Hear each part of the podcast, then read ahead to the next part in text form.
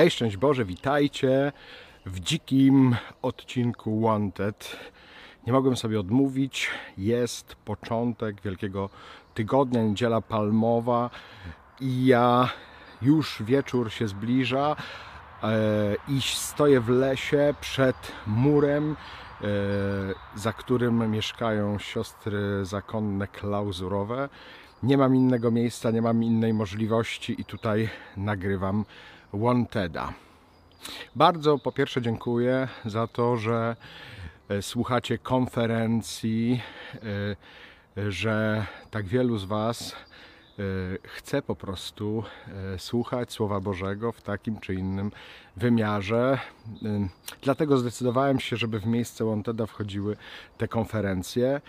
Zobaczycie też, że się zmieni trochę grafik tygodnia na strefie wodza. Będą zmiany. E, będziemy kończyć tę serię, tak jak już pewnie widzieliście. Teraz właśnie kończy się tydzień przerwy na strefie, chociaż e, w sobotę, czyli wczoraj był Hawk, ale dzisiaj e, nie mogę sobie odmówić, żeby na początku tego wielkiego tygodnia nie pozdrowić Was z tego okienka, nie podziękować za to, co było, a jednocześnie nie zaprosić do tego, co będzie. Postaram się w tym tygodniu zrobić Wam miłą niespodziankę, spotykać się z Wami w sposób wyjątkowy, ale o tym jeszcze się e, dowiecie. E, szukajcie mnie w samo południe od godziny 12, ale nie będzie to już seria w samo południe, tylko całkiem e, co innego.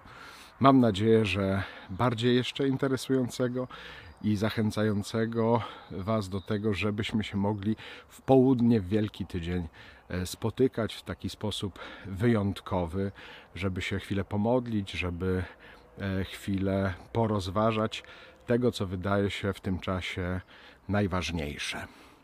A o czym ten wanted, czyli jak e, szukamy, czy szukaliśmy Boga na różne sposoby, chciałbym zrobić takie małe rezime, jeżeli tak można powiedzieć, e, tych doświadczeń wielkopostnych, które miałem. E, przyznam, że na nowo udało mi się odkryć drogę krzyżową, chociaż, tak jak pewnie słyszeliście w mocnostronniczych, nie za bardzo mi po drodze z tym nabożeństwem, bo wydaje mi się, że jest jakoś za szybkie. Wolałbym się zatrzymać na jednej tajemnicy niż te 14 stacji analizować, za tym podążać. To mi się jakoś wydaje za gęste, ale jednocześnie trochę doświadczyłem tego, o czym mówił ojciec Adam w mocostronniczych, e, czyli że lubimy e, takie drogi krzyżowe, które jakoś dłużej trwają, czy mają jakieś specyficzne inne formy. I miałem taką okazję dwukrotnie brać udział w drodze krzyżowej z mężczyznami. Akurat to były rekolekcje dla mężczyzn i tylko e, wspólnie te drogi krzyżowe odprawiałem. I jedna była w lesie, i druga była jakoś w lesie czy między lasami. Jedna w Czmońcu, o której mówiłem, w Hołku z Czmońca, kiedy chodziliśmy z krzyżem po lesie razem z mężczyznami i rozważaliśmy te tajemnice, modląc się. To, co w niej było takie rzeczywiście dla mnie poruszające, że każdy z mężczyzn e, odczytywał fragment e, z Pisma Świętego, a potem własnymi słowami modlił się w naszym wspólnym imieniu do Boga. Zanosił prośby, błagania, dziękczynienia, uwielbienia. I to było bardzo dla mnie inspirujące. A druga droga krzyżowa w Skierniewicach, dwie godziny trwająca, w mrozie. E, ja tam w trampkach wyszedłem, e, ale jakoś nie było mi zimno i szliśmy, właśnie akurat spadł śnieg praktycznie po kostki i chodziliśmy po tym trzeszczącym lodzie, a potem po śniegu w lesie. Jakieś dziki były ślady, jakieś jeleni, może łoś chyba nawet tam przeszedł, więc rzeczywiście od krzyżyka do krzyżyka, które wcześniej były e, ustawione, chodziliśmy z mężczyznami, tak jak mówię, dwie godziny to trwało i było e, to bardzo dobre. Bardzo ciekawa droga krzyżowa, bardzo mocna modlitwa. W międzyczasie tam gdzieś też e, przy jednej stacji mijaliśmy ekstremalną drogę krzyżową.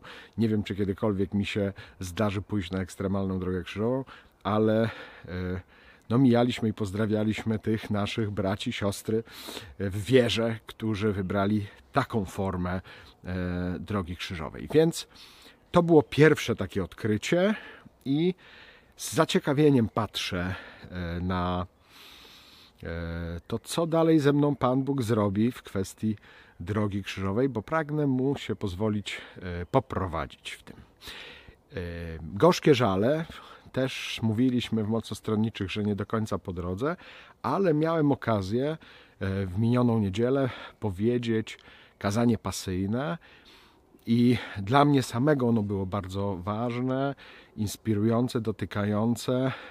Nie spodziewałem się, że Duch Święty jakoś tak w tym kazaniu mnie poprowadzi.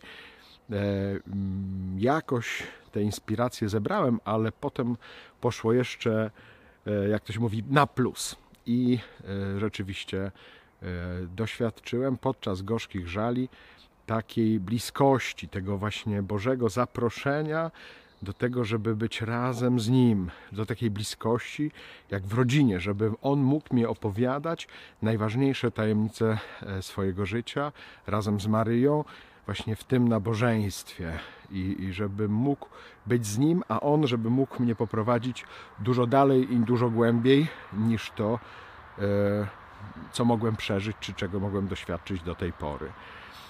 Też e, takie dziwne doświadczenie miałem. Nie powiem gdzie to było, ale podczas mszy świętej, e, którą odprawiałem, głosiłem kazania, potem miała być konferencja. I tak się zdarzyło. No to jest takie doświadczenie e, covidowe. E, chciałem powiedzieć trudne doświadczenie, ale ja nie wiem, czy ono było trudne. Było takie zaskakujące i e, szokujące, można by tak powiedzieć. Mianowicie, właśnie e, jak puryfikowałem podczas mszy świętej, to e, zamiast wody podano mi ampułkę, ja wlałem, potem wypiłem to i okazało się, że to był ten płyn do dezynfekcji covidowej. Jak mnie trzepnęło, bo to było rzeczywiście dużo Myślałem, że to jest woda i wziąłem jeden taki duży haust. Ja nie używam alkoholu już od kilku dobrych lat, a to po prostu tak mnie trzepnęło.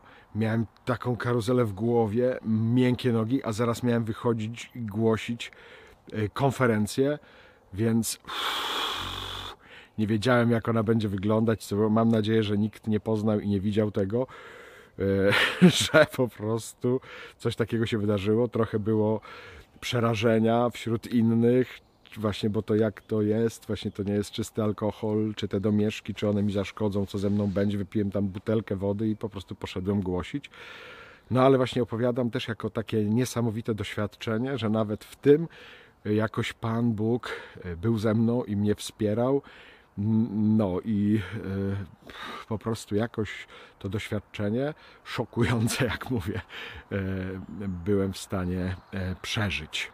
Też bardzo piękne doświadczenie miałem zgłoszenia rekolekcji we dwóch, bo jedne rekolekcje wielkopostne udało mi się powiedzieć we dwóch z bratem Mariuszem, z diakonem dominikańskim i bardzo dla mnie było inspirujące to, jak w słowie nas e, Pan Bóg prowadził. E, no właśnie, wielki e, temat, wielkie tajemnice wielkopostne, a Pan Bóg dał nam ziarenko. Tak mówiąc dosłownie, bo dosłownie właśnie każdego dnia jakoś Słowo Boże nawiązywało do ziarenka i jakoś nas koncentrowało na tym, o, biją dzwony, super, koncentrowało na tym ziarenku. Tu w ogóle nie wiem, czy słyszycie, że w ogóle ptaszki śpiewają, ja już widzę, że jakieś yy, owady tu latają, no chyba idzie wiosna. Właśnie teraz sobie też uświadomiłem, że ja tutaj mówię do Was w habicie i nie jest mi wcale zbyt zimno. E, no, mają być święta wielkanocne. Chociaż ostatnio tak się zdarza, że na Boże Narodzenie jest ciepło, a na Wielkanoc jest zima, ale no pff, cóż poradzić. No w każdym razie e, wracam do tematu i razem z bratem Mariuszem głosiliśmy o ziarenku, że właśnie to się zaczęło w tę niedzielę, gdzie były krzyże zasłaniane i że to jest tak właśnie jak z ziarenkiem, które się wrzuca w ziemię e, i ono jest zasłonięte przez jakiś czas. E, I najgorszym pomysłem byłoby, żeby odgrzebywać tą ziemię i patrzeć, czy to ziarenko rośnie. Po prostu potrzeba zostawić je właśnie takie zasłonięte, takie niewidoczne, aby mogło wydać plon, abyśmy mogli zobaczyć nowe życie, ale nowe życie jest możliwe do zobaczenia tylko wtedy, kiedy to ziarenko obumrze. Że można by je zmielić, można by zrobić z niego chleb, to też ma sens, ale e, jeżeli rzeczywiście ma powstać nowe życie, jeżeli ma być nowa owocność, e, no to warto podjąć tę trudną decyzję, taką niepewną, taką, która wymaga ufności, że z tego ziarenka po prostu e, wyrośnie nowe życie. I nie tylko o to chodzi, że będzie wiele ziaren, E, tak się dowiedziałem przy okazji, że aż do 50 ziaren w takim kłosie pszenicy może być, może nawet więcej, nie wiem, nie znam się aż tak dobrze na pszenicy, natomiast no właśnie, że mm, tu się ma coś nowego wydarzyć, coś, co w tym ziarenku już ma potencjał, ale jednocześnie, jeżeli ja nie stracę tego życia, nie będzie możliwe, żeby się nowe urodziło. Czy Macie takie doświadczenie, czy macie takie też odkrycie w sobie?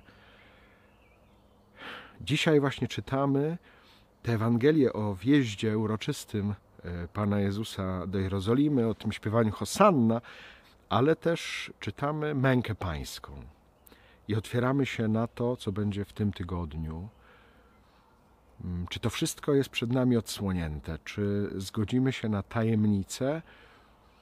Czy pozwolimy żeby to było dla nas zakryte, e, ale ufnie czekamy na nowe życie. Myślę, że to jest jedno z ważniejszych e, odkryć i doświadczeń duchowych. Jeżeli szukamy Boga, no to warto też wiedzieć, że w tym szukaniu Boga jest też taki wymiar. I jeżeli nie pozwolimy sobie na zbliżenie się do tej tajemnicy, to niewiele rozumiemy. I nie chodzi o to tylko, co tu i teraz, czego można w tym momencie doświadczyć, co można w tym momencie zobaczyć, ale naprawdę chodzi o to, co będzie dalej. Chodzi o zmartwychwstanie i chodzi o życie wieczne. Żeby uwierzyć w życie wieczne, trzeba się zbliżyć do tajemnicy śmierci, do tajemnicy zmartwychwstania. I to nie własną siłą i własną mądrością, tylko pozwolić się samemu Panu Bogu w to poprowadzić. Poprowadzić przez to doświadczenie. Tyle różnych myśli na koniec Wielkiego Postu, bo Wielki Tydzień to już nie jest Wielki Post E, ciekaw jestem, jakie wy macie doświadczenie z tego Wielkiego Postu, więc jeżeli byście mieli taką ochotę, to bardzo zapraszam, by pod tym filmem e, się tym podzielić, by to opisać. E, takie tajemnice odkrywania Boga w Wielkim Poście. Jakie macie doświadczenia? Niech sam Pan Bóg nas przez ten wielki tydzień poprowadzi. Wspieram Was modlitwą i o modlitwę proszę. Trzymajcie się z Panem Bogiem. Hej!